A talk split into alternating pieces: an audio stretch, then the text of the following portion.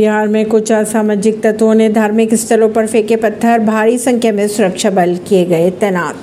बिहार के भागलपुर के विश्वविद्यालय थाना क्षेत्र स्थित एक धार्मिक स्थल पर रविवार तड़के असामाजिक तत्वों द्वारा पत्थर फेंकने की घटना आ रही है सामने, जिसके नतीजतन तनाव के मद्देनजर मौके पर भारी संख्या में सुरक्षा बल तैनात किए गए हैं। खबरों की अगर माने तो मामले में प्राथमिकी दर्ज की गई है। पुलिस के अनुसार इस संबंध में भ्रामिक पोस्टर शेयर करने वालों पर भी कानूनी कार्रवाई की जाएगी। परवीन सिंह नई दिल्ली से।